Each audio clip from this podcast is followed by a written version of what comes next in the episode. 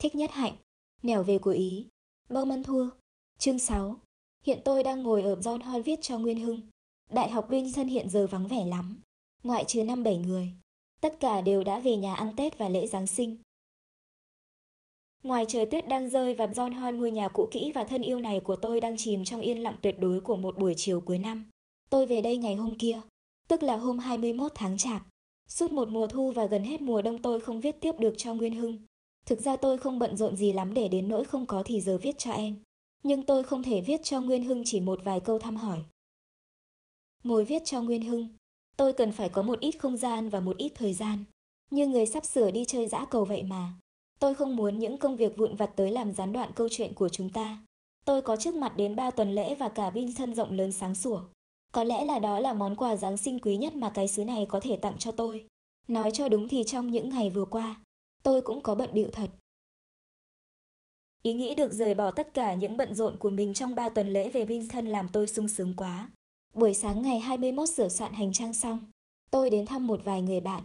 Trong đó có giáo sư Fritz, giáo sư Söbu, rồi ghé về anh Bính và chị Bạch Lan để ẵm cháu Tâm Tuyền một lát. Lâu nay bận rộn tôi đã không có những thì giờ để làm việc ấy. Rồi tôi đến văn phòng của tôi trong phân khoa để xem có thư từ gì không. Ghé trụ sở thì thấy cô Mới Yêm, thư ký, đang sửa soạn bữa tiệc trà cuối năm cho ban giảng huấn. Mới Yêm nói ông khoa trưởng dặn mời thầy chiều nay đến. Tôi nói, chiều nay tôi đi bên thân rồi. Cô nói, tiếc quá, thế thì bây giờ mời thầy ăn trước một miếng bánh vậy. Rồi cô cắt bánh cho tôi, bánh và rượu đỏ để dành cho bữa tiệc trà buổi chiều. Tôi vừa đi lại trong phòng vừa ăn bánh vừa suýt xoa vì lạnh. Thực ra trong phòng khá ấm, nhưng vì ở ngoài mới vào cho nên tôi còn run. Mới Yêm nói, thôi thầy uống tí rượu cho ấm nhé. Tôi nói tôi chẳng sợ gì rượu, nhưng uống vào vài giọt thì đỏ mặt và cô sẽ không nhìn ra được tôi đâu. Tôi gọi điện thoại nhờ một người bạn đem xe tới đưa tôi ra bến xe. Bến xe đông thật là đông, thiên hạ như kiến. Lấy vé xong tôi phải đứng nối đuôi gần nửa giờ đồng hồ mới lên được xe. Bên trong xe, nhờ có máy phóng nhiệt nên ấm lắm.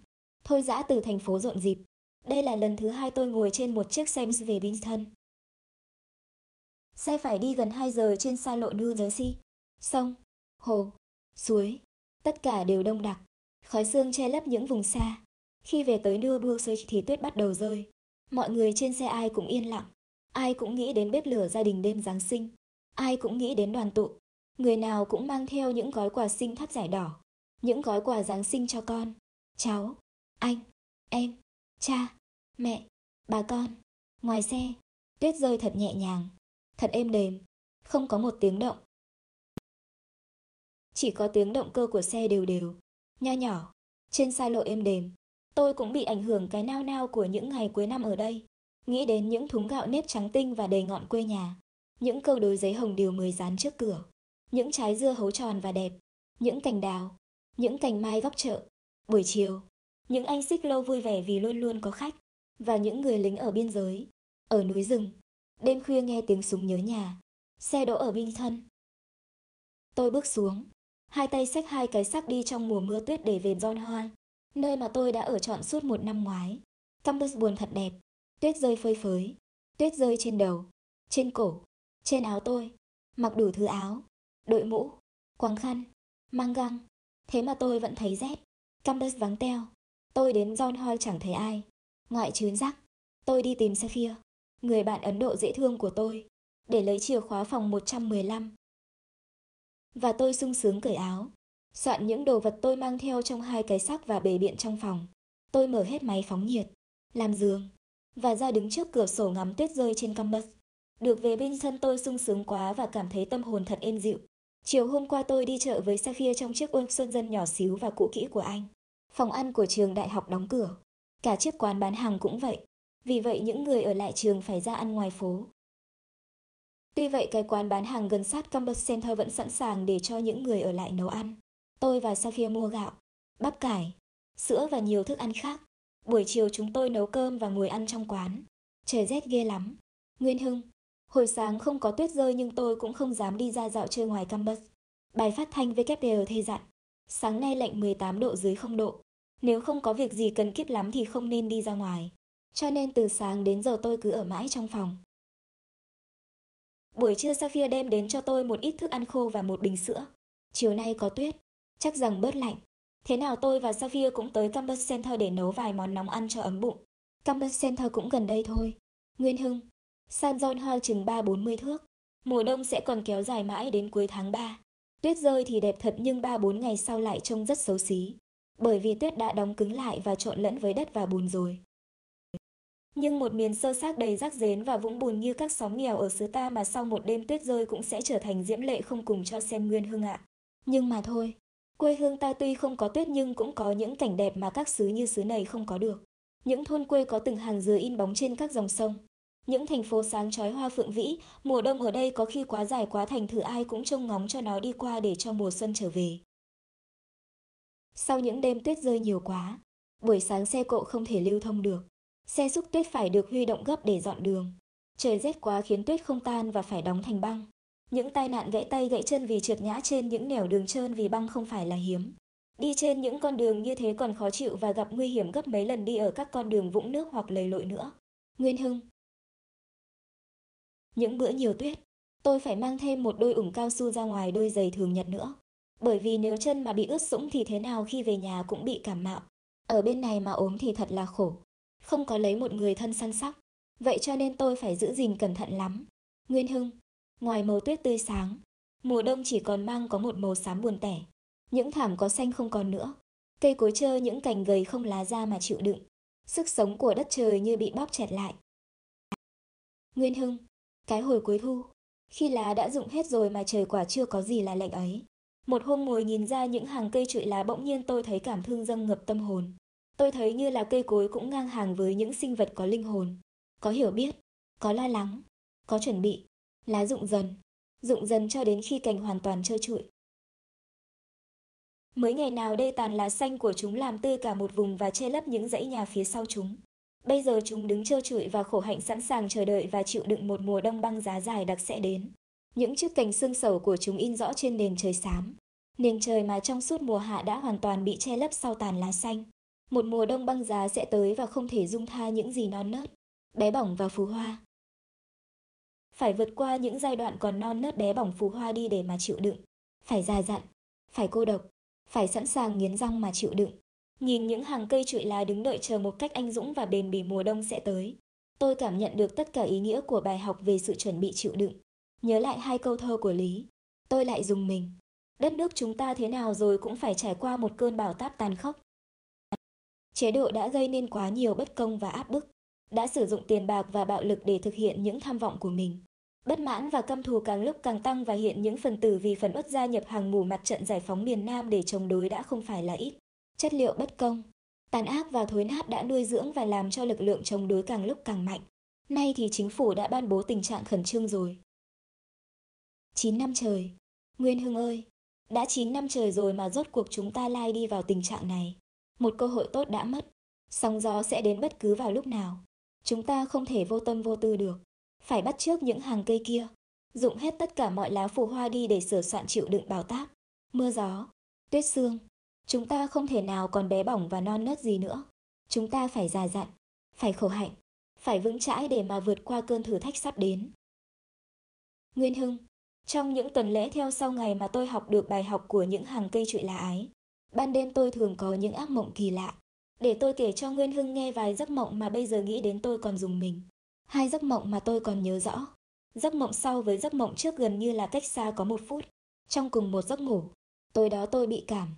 Và vì đã uống thuốc rồi mà không bớt nên tôi nhờ Steve cạo gió cho tôi bằng vít. Thứ dầu cù là địa phương. Thật ra Steve chỉ biết xoa thôi. Nhưng tôi dạy cho chú ta dùng một cái thìa để cạo gió theo kiểu miền Nam. Cho đến khi nào lưng tôi đỏ lên mới thôi. Vì có như thế tôi mới thấy ấm áp thật sự và cảm giác ớn lạnh sau lưng mới tan biến đi. Thêm cho đó là một điều kỳ quặc. Bởi vì bên này không ai chữa bệnh mà phải làm cho da thịt bầm tím như thế bao giờ. Tuy vậy Steve vẫn chiều theo ý tôi.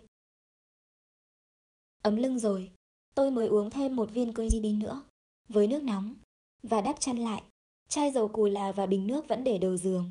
Đêm đó, trong giấc mộng thứ nhất, tôi thấy một người em thân thuộc của tôi, đứng ở gần cửa ra vào của một căn phòng rất rộng rãi, xa tôi đến chừng 10 mấy thước. Người em đó là ai? Quả thật tôi không biết rõ, tôi chỉ biết một cách rất mơ hồ rằng đó là người tôi yêu mến nhất, còn thơ dại, còn yếu đuối và cần phải bảo vệ. Bây giờ nếu ngồi kỹ lại để xét từng người quen thuộc thì tôi cũng không thể đồng người trong giấc mộng ấy với ai cả. Với Hưng Trăng, Châu Trăng, Phượng Trăng, Tuệ Trăng, Toàn Trăng, có lẽ đều không phải, hoặc có lẽ là hình bóng tổng hợp của tất cả, và nhiều nữa. Trong lúc ấy, một người khổng lồ từ ngoài cửa đi vào, một người dữ dằn cao lớn, như một hung thần, như một con quái vật, với hai bàn tay khổng lồ. Kẻ đó sắp túm lấy em tôi, túm lấy để tiêu diệt. Khoảng cách giữa tôi và kẻ đó rộng quá, tôi không thể chạy tới để can thiệp kịp lúc được. Mà tại sao chân tôi như dính cứng vào đất như thế này? Trong giây phút nguy nan đó, bản năng tự vệ đây có nghĩa là bảo vệ cho em tôi, khiến tôi liệng ngay vào kẻ hung dữ kia một vật gì mà tôi có sẵn trong tay. Một vật nặng nặng ấy vào kẻ kia với tất cả sức lực bình sinh của tôi. Nhưng hắn tài quá, hắn đưa tay bắt được vật ấy rồi tôi mới biết được rằng đó là một chiếc cưa tay, hình vòng cung. Ta thường dùng để cưa những tấm ván nhỏ. Nguy quá, như thế là tôi giúp cho một khí giới để tàn hạn em tôi. Trước sự đau đớn vô biên của tôi, kẻ kia cười sằng sặc và cưa em tôi ra làm hai mảnh như cưa một cây chuối non dại.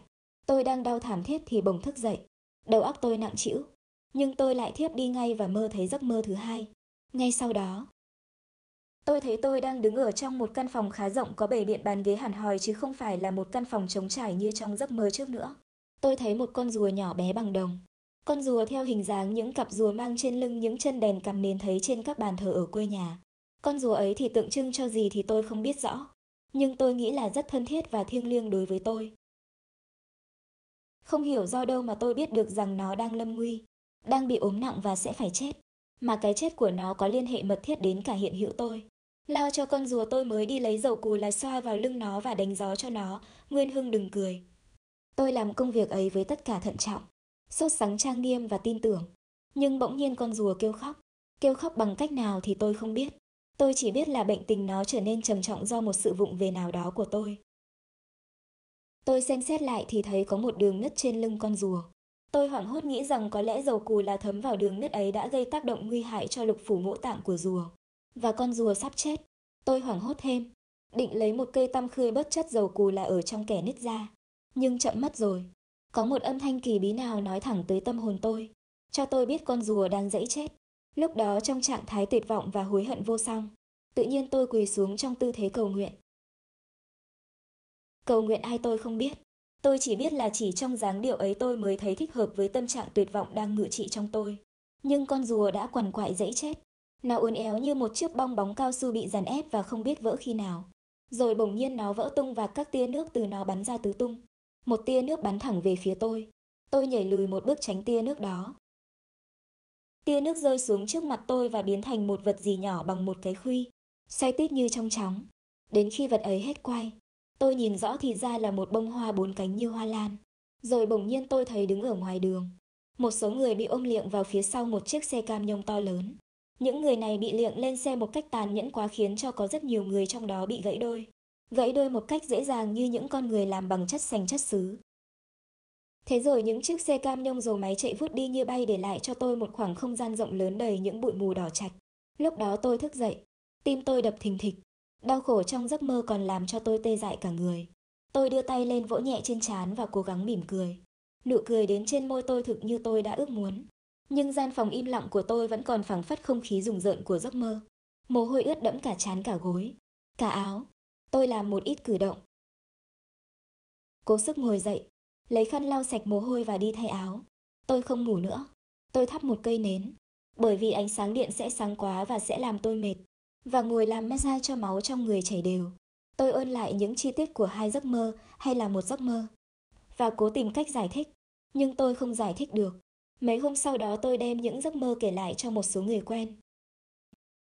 Gozon đã hùng biện giải thích bằng nhiều cách, nhưng chẳng có cách giải thích nào phù hợp với thực trạng tâm linh của tôi cả. Có thể đó là phát biểu của những lo ngại tập thể, hoặc cũng có thể chỉ là những hình ảnh chắp nối đầu ngô mình sở trong một tình trạng thân thể còn bị đau ốm đang chịu tác động của thuốc men. Chẳng có nghĩa lý gì cả. Dù sao, Nguyên Hưng ơi, tôi vẫn thấy mang máng rằng những giấc mộng kia có liên hệ xa gần với những câu thơ của Lý. Nếu phong ba bão táp đến, thì tôi ước muốn được có mặt để cùng được chịu đựng với tất cả mọi người. Đừng để đến khi tôi về, thì chỉ còn một khung trời đổ nát, trong đó tôi chỉ tìm được hình bóng của những người thân yêu ở trong tận đáy lòng của tôi. Nguyên Hưng ơi, Hồi tôi rời Maffan và những khu rừng hiền lành, những chiếc hồ rộng lớn của nó thì tôi chỉ kịp ghé bên thân có 2 ngày trước khi tôi về New York lại. Cái thành phố có những chiếc nhà chọc trời ấy không thích hợp với tôi chút nào. Ở đấy thì chỉ có một cái lợi là được gần gũi những sinh hoạt văn hóa. Luôn luôn có diễn thuyết hay, có triển lãm giá trị, luôn luôn có những buổi đại hòa tấu. New York có bao nhiêu thư viện, bảo tàng viện và bác cổ viện lớn. Kỷ niệm ngày đầu tiên tới New York vừa buồn cười vừa bực bội. Ngày ấy Gozon đưa tôi từ Bính Sơn tới New York bằng chiếc xe rộng rãi của anh. Sau khi nhà cửa lao xong, chúng tôi đem đồ đạc lên rồi. Tôi mới cùng Gozon đi phố để mua ít vật dụng cần thiết.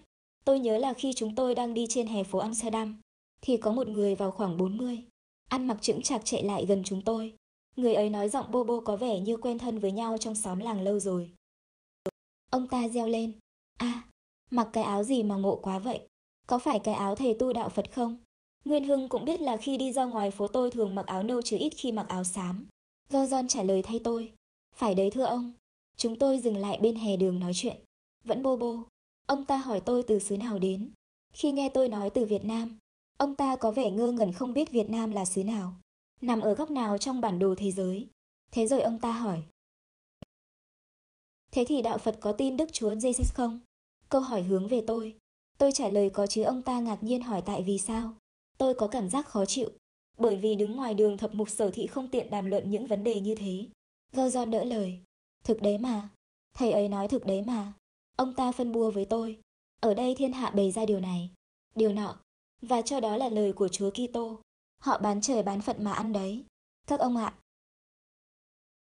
Rồi ông ta còn thao thao bất tuyệt các vấn đề ông ta vừa nêu ra. Để cắt đứt, tôi mới hỏi. Thế ông theo đạo nào thưa ông? Ông ta nghiêm trang rút ví ra và nói, tôi theo đạo này. Rồi ông ta loay hoay mở ví. Có lẽ đưa tôi xem một chứng minh thư hay một thẻ tín đồ của một giáo phái nào đó. Kỳ thực, ông ta chỉ rút ra một xấp giấy bạc $1 và lặp lại. Tôi theo đạo này. Thì ra ông ta theo đạo tiền. Gozon cười ha hả. Tôi cười đến chảy nước mắt. Tôi chào người bạn ngộ nghĩnh vừa gặp và kéo theo Gozon đi theo. Tôi nói tuy vậy nhưng cũng khá khen ông ta là người chân thật, dám nói những điều mình nghĩ. Không biết Gozon nghĩ gì khi tôi cho anh biết rằng người kia là người dân New York đầu tiên mà tôi gặp và nói chuyện.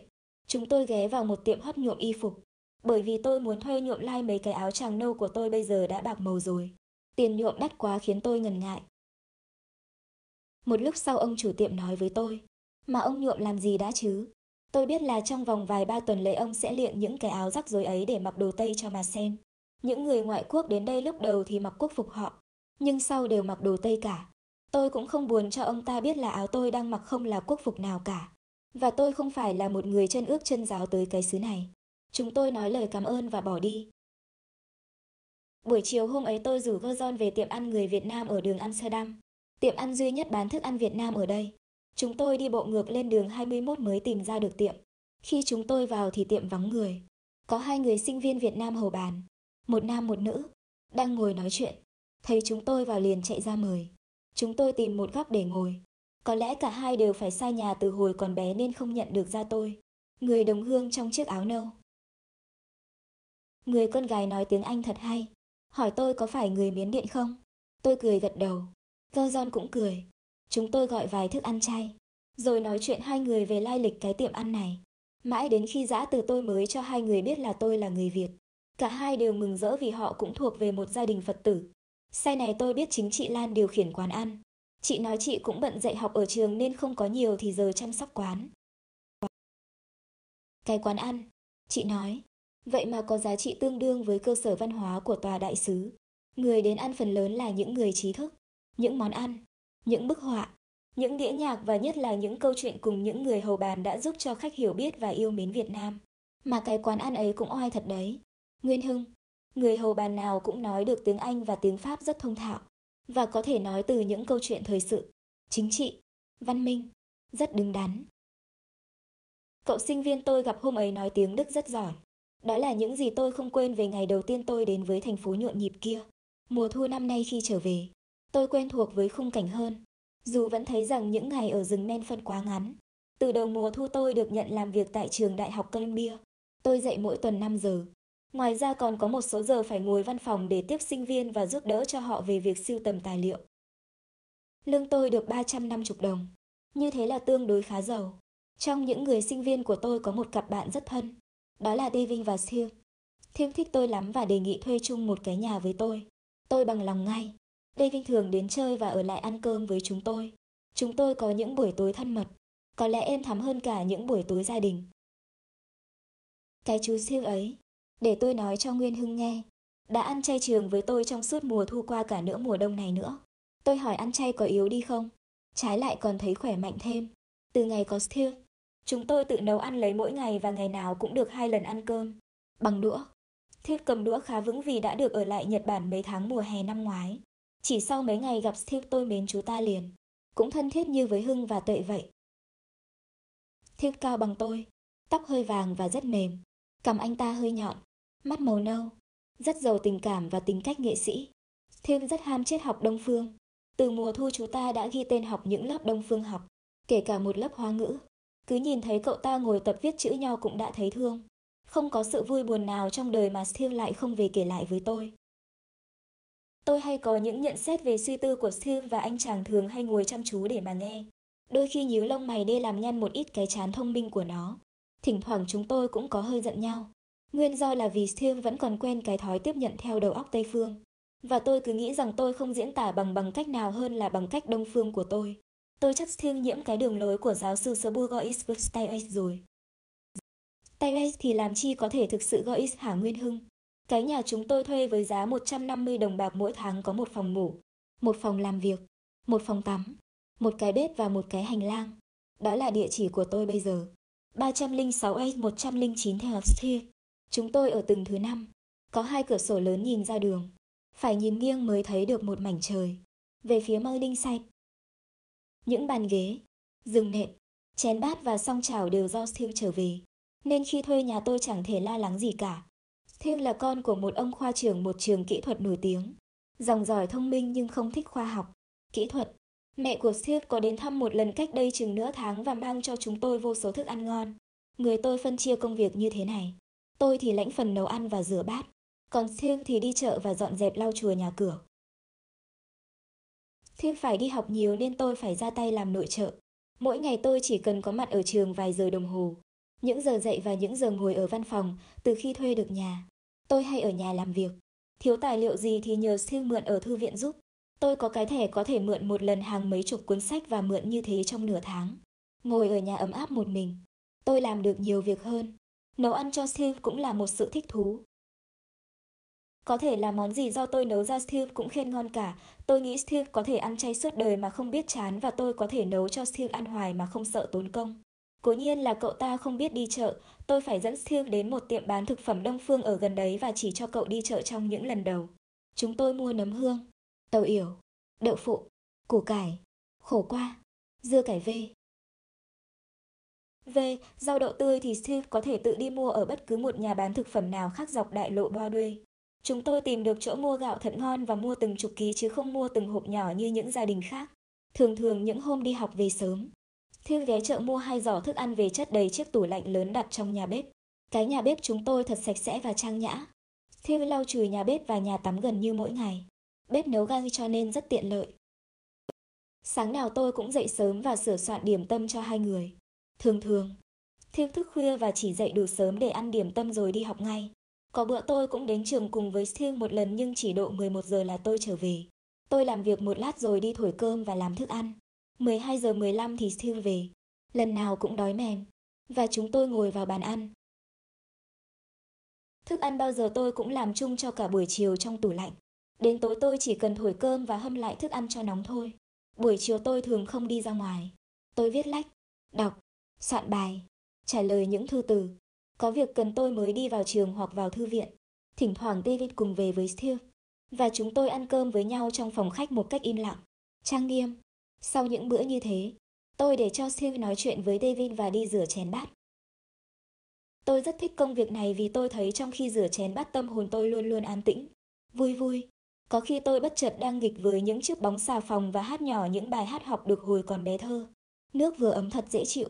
Tôi lau chùi cái bếp gas thật sạch sẽ, soạn lại đồ đạc, đi tắm ngâm mình trong nước nóng, thay áo và ra ngồi góp chuyện với 2 người trẻ tuổi. Những buổi như thế thật êm đềm. Thiêng biết tính tôi, đi tắt điện, thắp lên vài ngọn đèn nến cho mát mắt và để cho chúng tôi nghe một ít những bản nhạc êm dịu ưa thích. Những lúc đó chúng tôi thường không nói chuyện nữa, chỉ ngồi yên mà theo dõi những dòng suy tư của mình. Bê Vinh thường ở với Siêu rất khuya, thường thường khi nào tôi bảo về mới về. Có lúc hai người bạn đi với nhau suốt ngày và tôi ở nhà một mình, nấu cơm một mình, ngồi vào bàn ăn một mình. Nguyên Hưng, tôi biết Siêu mến tôi thật sự. Siêu nghe tôi nói về tình trạng đất nước chúng ta với tất cả sự chăm chú và xót xa. Tự nhiên Siêu muốn dùng tiếng Việt Nam, và nếu có thể được, cùng nuôi ước mộng tìm lai Phương Bối. Tôi đã nói cho Siêu nghe về tình của chúng ta đối với Phương Bối. Tôi đã nói đến Phương Bối như một chút lửa hồng không bao giờ tắt trong tâm hồn mỗi người chúng ta. Tôi đã nói Phương Bối như một chất liệu tâm linh cần thiết cho mọi ước ao, mọi xây dựng. Có thể là tôi đã quan trọng hóa Phương Bối quá. Nhưng mà tại sao mắt Siêu lại sáng lên như thế mỗi lần nó nghe tôi nói đến Phương Bối? Siêu quyết sẽ học tiếng Việt và tôi cũng bắt đầu dạy cho Siêu những câu đàm thoại đầu tiên. Siêu rất ham học ngoại ngữ, nói tiếng Pháp còn chập chững mà đòi làm thơ. Rồi trong những lúc đi chợ mua thức ăn, cứ nấn ná ở lại để tập nói tiếng Tàu với cái cô bán hàng người Trung Hoa. Siêu đã bập bẹ nói tiếng Quan Thoại rồi đấy. Siêu bảo nhất định phải học nói cho được tiếng Việt bởi vì anh chàng rất thích dự tính của tôi về làm một cái làng dễ thương ở miền quê. Trong đó một số anh em sống thật êm ái với nhau và thật hữu ích cho mọi người. Siêu dành làm tất cả những công việc khó nhọc. Biết tôi rất có thể bị cảm khi ra ngoài lạnh nên Siêu dành đi những công việc mà Siêu có thể làm thay tôi được. Tội nghiệp, những hôm tôi bị cảm, Siêu phải cạo gió. Và vì hai tay của Siêu khá mạnh, chẳng mấy chốc mà tôi đã thấy ấm áp. Nếu tôi không bớt thì Siêu lại gọi điện thoại cho bác sĩ Cưng Mân. Siêu không được sung sướng mấy khi nghĩ đến gia đình. Hè năm ngoài trong khi ở Nhật Bản, anh chàng có làm quen được với một thiếu nữ Nhật và hai người đã trao đổi thư từ thân mật từ đầu mùa thu đến nay. Người bạn gái phù tăng tên là Hạnh Trí Tử. Hẹn sẽ sang thăm trong mùa xuân tới và Steve cứ nhắc hoài đến dịp ấy. Nếu không bị gia đình gọi thì Steve đã có thể theo tôi về Brighton trong dịp lễ Giáng sinh này rồi.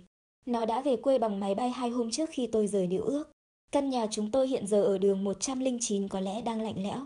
Không đèn, không đuốc, không hơi ấm. Còn tôi đang ngồi đây, giữa lòng vinh thân quen thuộc. Trời đã chạng vạng rồi. Ngoài kia, tuyết vẫn rơi. Tôi sẽ đi tìm Saphir, chúng tôi sẽ đi làm một thức ăn gì để ăn cho thật nóng. Và sau đó, về Campus Center ngồi nói chuyện và nghe bản phóng sự 7 giờ rưỡi tối nơi chiếc máy truyền hình đặt ở góc phòng. Thích Nhất Hạnh,